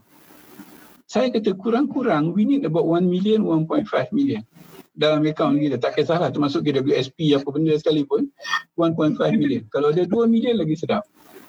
Okay. No, sekarang saya nak tanya, are we, are we talking about benda kecil-kecil macam ni, gaji 200, 300 ni, are we looking at a much bigger ke depan sana? Nah, so jadi ini benar dan menariknya kajian EPF ya yang menunjukkan sebelum ini saya tengok hanya separuh daripada penyimpan EPF separuh yang apabila mencapai umur 49 tahun atau 50 tahun mempunyai simpanan RM50,000. Oh, sikit je. Ha, Aida pun dah kata sikit. Hmm, betul. Apa yang menariknya sekarang? Apa yang menariknya? Data yang terbaru baru baru ini CEO KWSP bagi tahu baru ni masa COVID ini orang yang bekerja sendiri mereka hanya mempunyai simpanan tak lebih daripada satu bulan. Hmm. Ya. Dan orang yang bekerja di syarikat swasta mempunyai simpanan tak lebih daripada 81%, 8 daripada 10 tak lebih daripada dua bulan. Dan ideally setiap orang bagi saya kena ada enam bulan saving. Itu simpanan kecemasan. So, jadi sebab tu saya katakan bila kita bercakap soal kejayaan ni Aida, kita kena tengok keseluruhan itu. Kan? Dan bukan sekadar tengok uh, dalam masa yang terdekat ini. Okay. Okay, mungkin kita so, perlukan slot seterusnya lah untuk perbincangan lebih mendalam. Nampak ramai stres sama dalam ni dengan kan. okay, uh, jadi soalan yang seterusnya daripada saudara Aidil. Saya seorang mahasiswa yang berniaga untuk cari side income. Dan untuk sekarang ni saya nampak saya lagi seronok berniaga daripada belajar. Jadi lepas graduate, patut ke saya teruskan perniagaan yang saya minat ataupun saya perlu ambil pengalaman dalam bidang yang saya ceburi di universiti? Ya, okey. Saya soalan ini sebenarnya susah nak jawab. Susah saya katakan susah nak jawab. uh, pertama, uh, ada beberapa perkara yang kita kena buat. Pertama, pastikan um, kalau boleh semasa graduate, sekarang kita nak teruskan uh, buat apa yang kita buat ni. Uh, tentukan okay. bahawa kita clear uh, laluan kita, kita nak niaga sampai bila.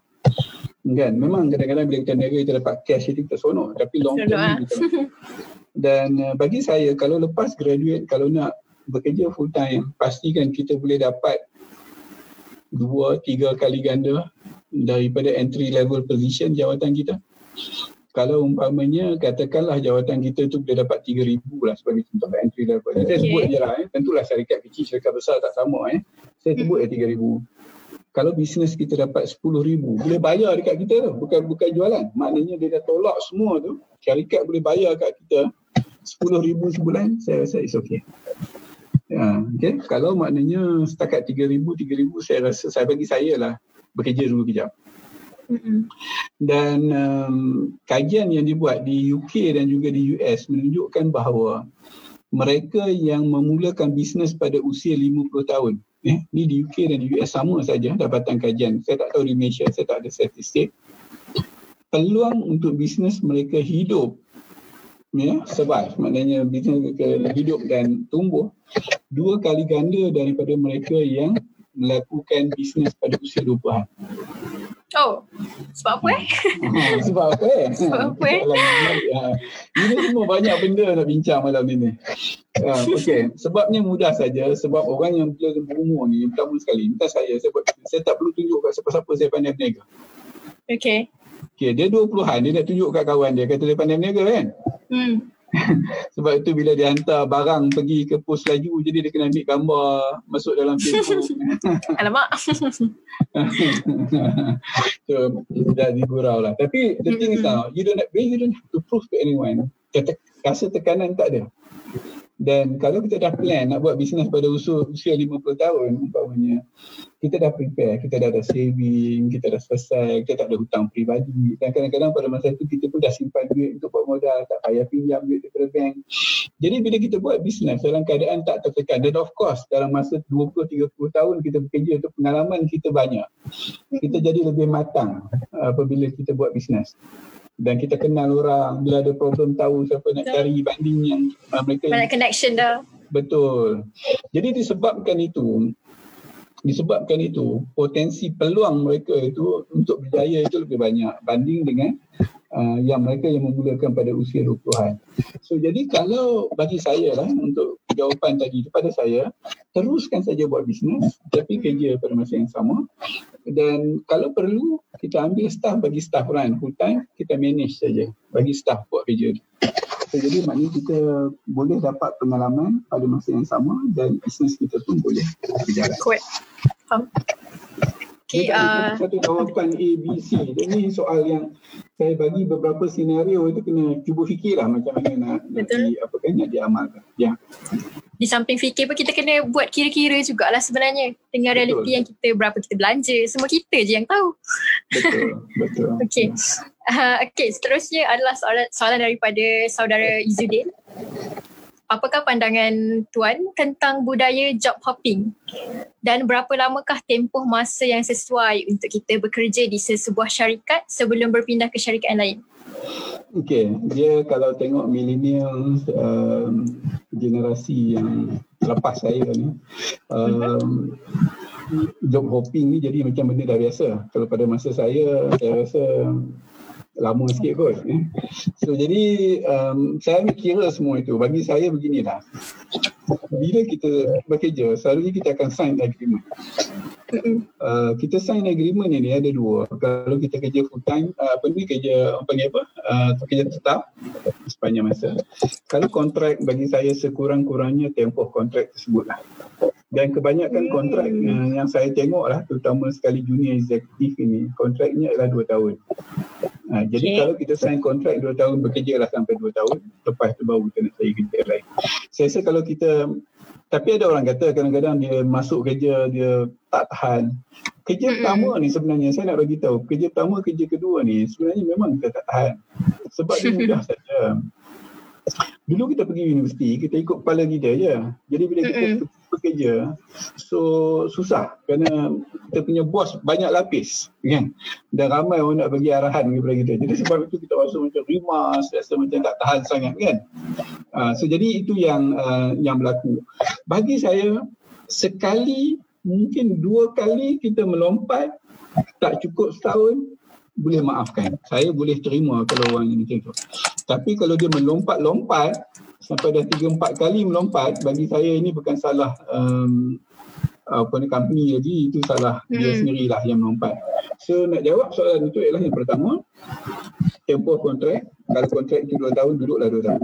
Ya? Uh, kecuali pun kontrak itu setahun, itu cerita lain ya, kalau kerja tetap pun bagi saya biarlah dua tahun. Jadi dalam resume itu nampak cantik. Dan dia kalau kita dah dua tiga kali kita melompat dan benda itu keluar dalam resume kita memang tak cantik. Dan uh, kena ingat uh, bila seseorang majikan ambil kita tiga empat bulan pertama kita kerja ni sebenarnya majikan tak dapat apa lagi pun. Kita belum belum lagi kuasai. Majikan anggap itu hanya pelaburan saja. Kan dia nak invest kan?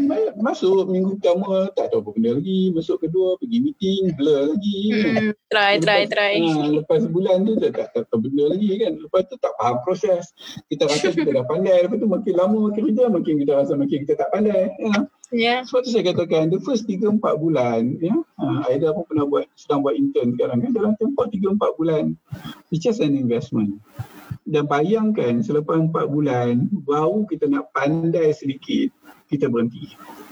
Cuba lihat dari hmm. sudut uh, management punya point of view. Saya fikir um, tak bagus kot ya, kalau begitu kalau boleh elakkanlah. Saya betul sekali tadi sekali ataupun mungkin dua kali boleh. Tetapi kalau benda itu berterusan bagi saya itu bukan satu satu perkara yang bagus. Saya bekerja itu generasi saya pula kan. Nanti orang kata ada generasi lain saya generasi lain last kerja saya, saya kerja tujuh tahun. Mhm. Enam tahun setengah. Sebelum itu saya kerja tujuh tahun. So dalam masa 13-14 tahun saya hanya ada dua kerja saja. So tapi jangan banding dengan saya lah. Tak boleh lah macam tu. Kawan-kawan yang saya nak bagi tahu bagilah sikit masa. Jangan lompat-lompat banyak sangat. Ya betul. Okay, uh, saya terus kepada soalan yang terakhir. Um, jadi berbalik kepada tajuk kita sebenarnya apakah peranan penting mahasiswa atau belia ni untuk kembali kepada masyarakat? Adakah untuk menjadi career driven kepada mission driven? Tidak hanya mementingkan diri dan poket semata bahkan memikirkan tentang pembangunan masyarakat yang lain. Ha, dia begini eh. dalam, dalam hidup ni dia macam ni. Uh, pernah tak kita tengok orang yang kaya-kaya ni? Mereka bercakap berapa banyak duit mereka ada kan? Uh, orang yang kaya-kaya ni orang yang ada duit dia tak cakap pasal duit. Orang yang cakap pasal duit ni orang tak ada duit je. Kan? Dia dia nak kena tunjuk dia ada duit kan? Kalau kita tak ada duit tak cakap tak tak, tak cakap kita ada duit. So jadi sama juga dalam konteks um, sekarang ni bagi saya lah ya. Uh, kalau kita bercakap soal mana satu sebenarnya bukan mana satu dua-dua kita perlukan ya. Terutama sekali pada peringkat awal kerjaya kita kena take care diri kita sendiri nak kahwin uh, anak kita masih kecil nak masuk sekolah. Saya faham ini soal uh, kita kena utamakan benda yang macam itu. Tetapi bukan bukan bermaksud apabila kita berikan keutamaan kepada pekerjaan kita meninggalkan perkara-perkara yang lain kan sebahagian daripada kita sebagai contoh kan pergi umrah, umrah uh, pergi apa buat usrah pergi tamrin pergi muktamar and all this buat jalan macam biasa. Saya pun lalui proses yang sama dulu. Mm-hmm. saya masa di Amerika Syarikat dulu masa belajar saya exco kepada Malaysian Islamic Study Group Um, I was at EXCO in charge of publication. Ha, macam cuma sekarang masa dulu tak ada Facebook, tak ada YouTube, tidak ada YouTube lah. buat live Facebook. Saya buat majalah di Amerika Syarikat masa belajar dulu. Nama majalahnya keluarga. Saya buat surat khabar, saya design, saya tulis artikel. Kita ada satu negara uh, untuk pelajar Malaysia di Amerika Syarikat pada masa itu. So, kita ada idealism, kita buat jarang macam biasa. Maknanya jangan kita dalam hidup ni kita jangan jangan kata oh kalau saya buat benda ni saya kena tinggal benda ni. Maknanya jangan anggap kalau kita cemerlang dalam kerjaya maka dalam soal agama kita tak cemerlang. Jangan hmm. ingat kalau kita nak cemerlang dalam agama, dalam soal pendidikan kita tak cemerlang. Kan? Kenapa tidak? Umpamanya kalau kita katakan kita menjadi four flat student tetapi pada masa yang sama kita boleh menjadi presiden perpias, hebatlah. Masya Allah. Ha, tapi kalau presiden Turkiya pun 2.0 je macam mana? Allah. Okay. Allah. Contohlah, contoh. Hmm, betul-betul. Ha, so jadi sebab tu saya katakan tadi bahawa benda dua-dua ni jangan kita anggap itu sebagai sama ada kita nak pilih ini kita ya. pilih. Kita pilih. Dalam hidup suka tak suka kita kena ada mission kita kena ada clear apa yang kita nak bawa. Sebab tu walaupun platform apa pun saya katakan tadi, macam saya dulu, ya, saya mulakan uh, dengan apa ni dengan platform uh, tabloid newspaper masa kat saya dekat balik ke Malaysia saya kerja dengan majalah saya kerja dengan amanah hijau Malaysia saya pergi mana pun dan hmm. apabila kita sampai umur 56 macam ini idealism itu masih kita bawa saya masih lagi bila bercakap dengan anak-anak muda dalam dalam pepias ini saya rasa seronok. Kerana ini peluang kita berkongsi. Apabila kita buat online learning sama aja masa saya buat kerja 20-an dulu. Platform kita berbeza. Tetapi benda yang kita bawa kebaikan-kebaikan yang kita bawa itu kita berterusan. Kerana suka tak suka kita tak tahu at what age are we going to tutup mata. Saya 50 tahun lagi lah lagi cepat lah banding dengan Aida. Tapi tak tentu juga. Kira Aida pun lagi cepat dengan saya kan. Betul. Kita, kita tak tahu. Kita jangan jangan jangan um, ni. Hidup kita tak tahu bila-bila. Sebab itu biar apabila kita tutup mata nanti, segala benda yang saya bercakap ini, segala benda yang kita buat ini, segala benda yang kita kongsi ini dapat masuk ke dalam kubur bersama-sama dengan kita. Orang yang kata duit tak boleh bawa ke dalam kubur ini adalah orang yang tak ada duit. Kalau dia ada duit, macam-macam benda kita boleh buat untuk bawa duit seperti masuk ke dalam kubur. Betul? kita boleh bersedekah, kita boleh berderma, kita boleh buat macam-macam benda dengan duit itu. Dan duit itu kita akan bawa bersama-sama masuk ke dalam kubur. Dan saya nak sebutkan satu yang untuk sama-sama kita ingat kat sini. Mana-mana saya kerja dengan staff, saya sebut benda ni. Saya ingat lagi ya, Rasulullah SAW sebutkan bahawa orang yang membuang reba, yang membuang duri di jalanan, Rasulullah mm-hmm. lihat masuk ke dalam syurga, masuk syurga. Apa maksudnya? Satu kita mungkin bercakap duri. Tetapi kalau kita dalam konteks hari ini kan, kalau anak muda ada duri dalam kehidupan dia dan kita bantu untuk membuang duri daripada laluan dia itu supaya dia boleh berjalan dengan lebih mudah adakah ini kita nak kata Allah SWT tak bagi pahala kepada kita? Apakah kebaikan-kebaikan yang dia buat? Macam kita bincang macam dua orang malam ini Aida eh, yang ditonton oleh sahabat-sahabat kita yang lain. Kalau mereka dapat kebaikan selama ni dia rasa buntu dia rasa jam dengan hidup dia. Tetapi bila dia tonton program ini tak perlu ramai seorang dua orang dapat kebaikan. Dan dia dapat kerja yang baik dan daripada kerja yang baik itu dia boleh besarkan keluarga dia dia boleh menyumbang kepada masyarakat. Percayalah Aida dan saya malam ini akan dapat pahala apa yang kita lakukan walaupun benda tu kita dah lupa dah. Benda tu kita tak fikir dah pun. Tetapi apabila kita pejam mata, apabila kita masuk ke dalam kubur nanti inilah yang akan uh, ikut bersama-sama dengan kita dan ini yang harus um, kita kejar dan ini yang harus menjadi motivasi kita untuk melakukan uh, apa sahaja di atas muka bumi ini. Saya bagi saya saya selalu percaya yang yang kongsi di Facebook, kongsi di Twitter, kongsi di LinkedIn, kongsi di mana-mana pun inilah yang akhir sekali yang akan bawa bersama-sama dengan kita apabila kita tak ada lagi pada satu masa nanti. Okay, uh, okay, Alhamdulillah.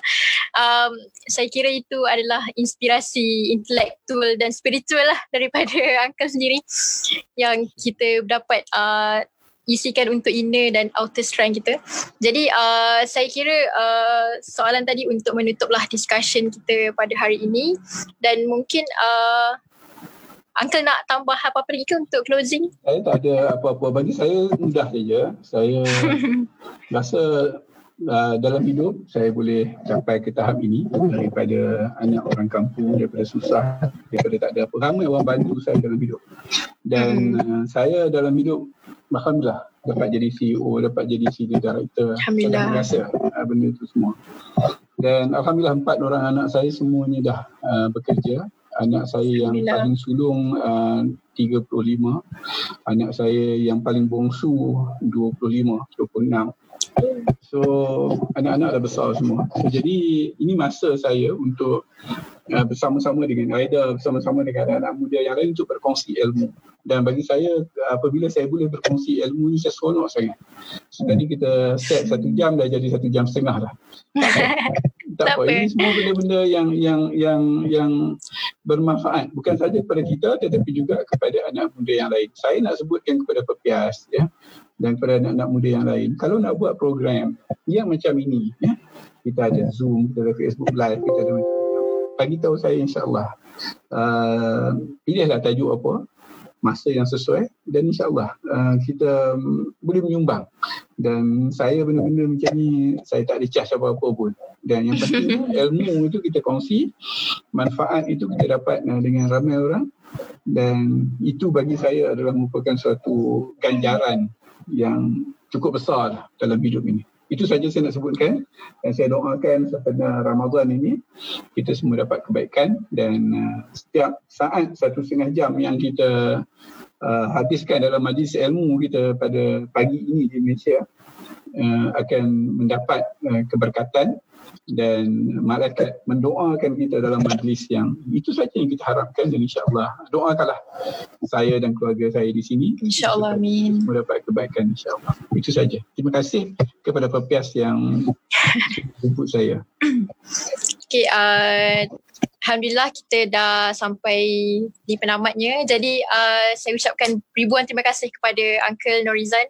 Saya seronok sangat dapat jumpa Uncle. rasa macam dekat lah, rasa macam ayah-ayah kan. Jadi um, saya nak promote lah sikit Uncle. Okay. Kalau uh, you guys nak follow uh, account social media Uncle, boleh type Nobisha. Okay, Nobisha. N-O-B-I-S-H-A. Betul kan? Jadi um, saya nak quote sikit uh, ayat dekat Twitter uncle yang saya paling suka tahu tak apa.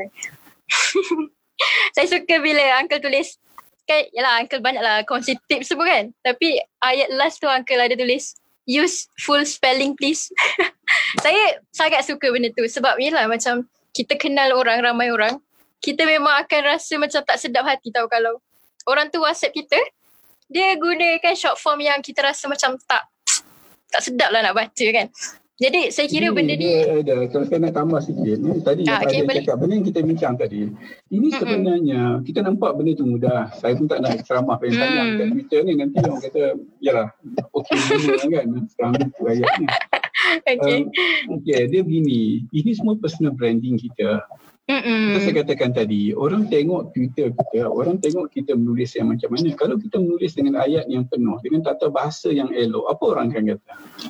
orang rasa berkenan dengan kita kan. Hmm. Uh, so itu saja. This is a matter of personal branding. Kan? Saya boleh satu. Yang kedua, bayangkan saya tulis saya dengan elok, dengan menggunakan ejaan yang betul. Tiba-tiba ada orang datang dia pakai spelling tak apa benda kan. Hmm. kan? Uh, so jadi orang akan rasa apa? Because kita tidak membalas balik seperti yang dia bagi. Umpamanya sebagai contoh lah kan. Aida bagi satu bagi makanan lah bulan puasa bagi nasi goreng mm-hmm. kepada saya and then saya balas balik dengan bekas kosong aja kat Aida apa. Aida Saya ha. macam tak, tak naklah bagi ha. dah ha. Walaupun kita bagi tu Kita tak mengharapkan apa-apa kan? ya, Tetapi betul. kalau bekas kosong saja dikembalikan apa jadi? Ha, ini sama je. Kita tulis tu. Sebenarnya nak tulis dalam Twitter kita dah fikir. Kita dah ini apa semua. Guna ayat dia elok semua. So dia balas-balas dengan ayat yang macam itu. Kan? So sama saja. Jadi sebab untuk orang memerhatikan dulu cara kita berkomunikasi. Ini part of personal branding kita. Okay. Uh, okay, terima kasih atas perkongsian. Uh, jadi uh, sekali lagi saya ucapkan terima kasih banyak-banyak untuk Uncle Norizan. Uh, kirim salam pada family di sana. Dan uh, untuk itu kita tamatkan uh, sesi kita pada hari ini. Jangan lupa uh, untuk follow, like, share and subscribe Pepias Official di Facebook, Twitter, Instagram and YouTube. Dan insyaAllah kita akan upload sesi ni di Spotify Pepias. Uh, okay, boleh buka Spotify tengok search bahagian podcast search Pepias. Uh, The Pepias Podcast. Dan semua recording kita sebelum ni pun kita akan letak kat situ. Uh, jadi insyaAllah uh, kita akan ada session seterusnya uh, pada minggu depan hari Sabtu dan Ahad masa yang sama. Jadi insyaAllah kita akan bertemu lagi uh, terima kasih Uncle. Uh, Assalamualaikum warahmatullahi wabarakatuh. Waalaikumsalam warahmatullahi wabarakatuh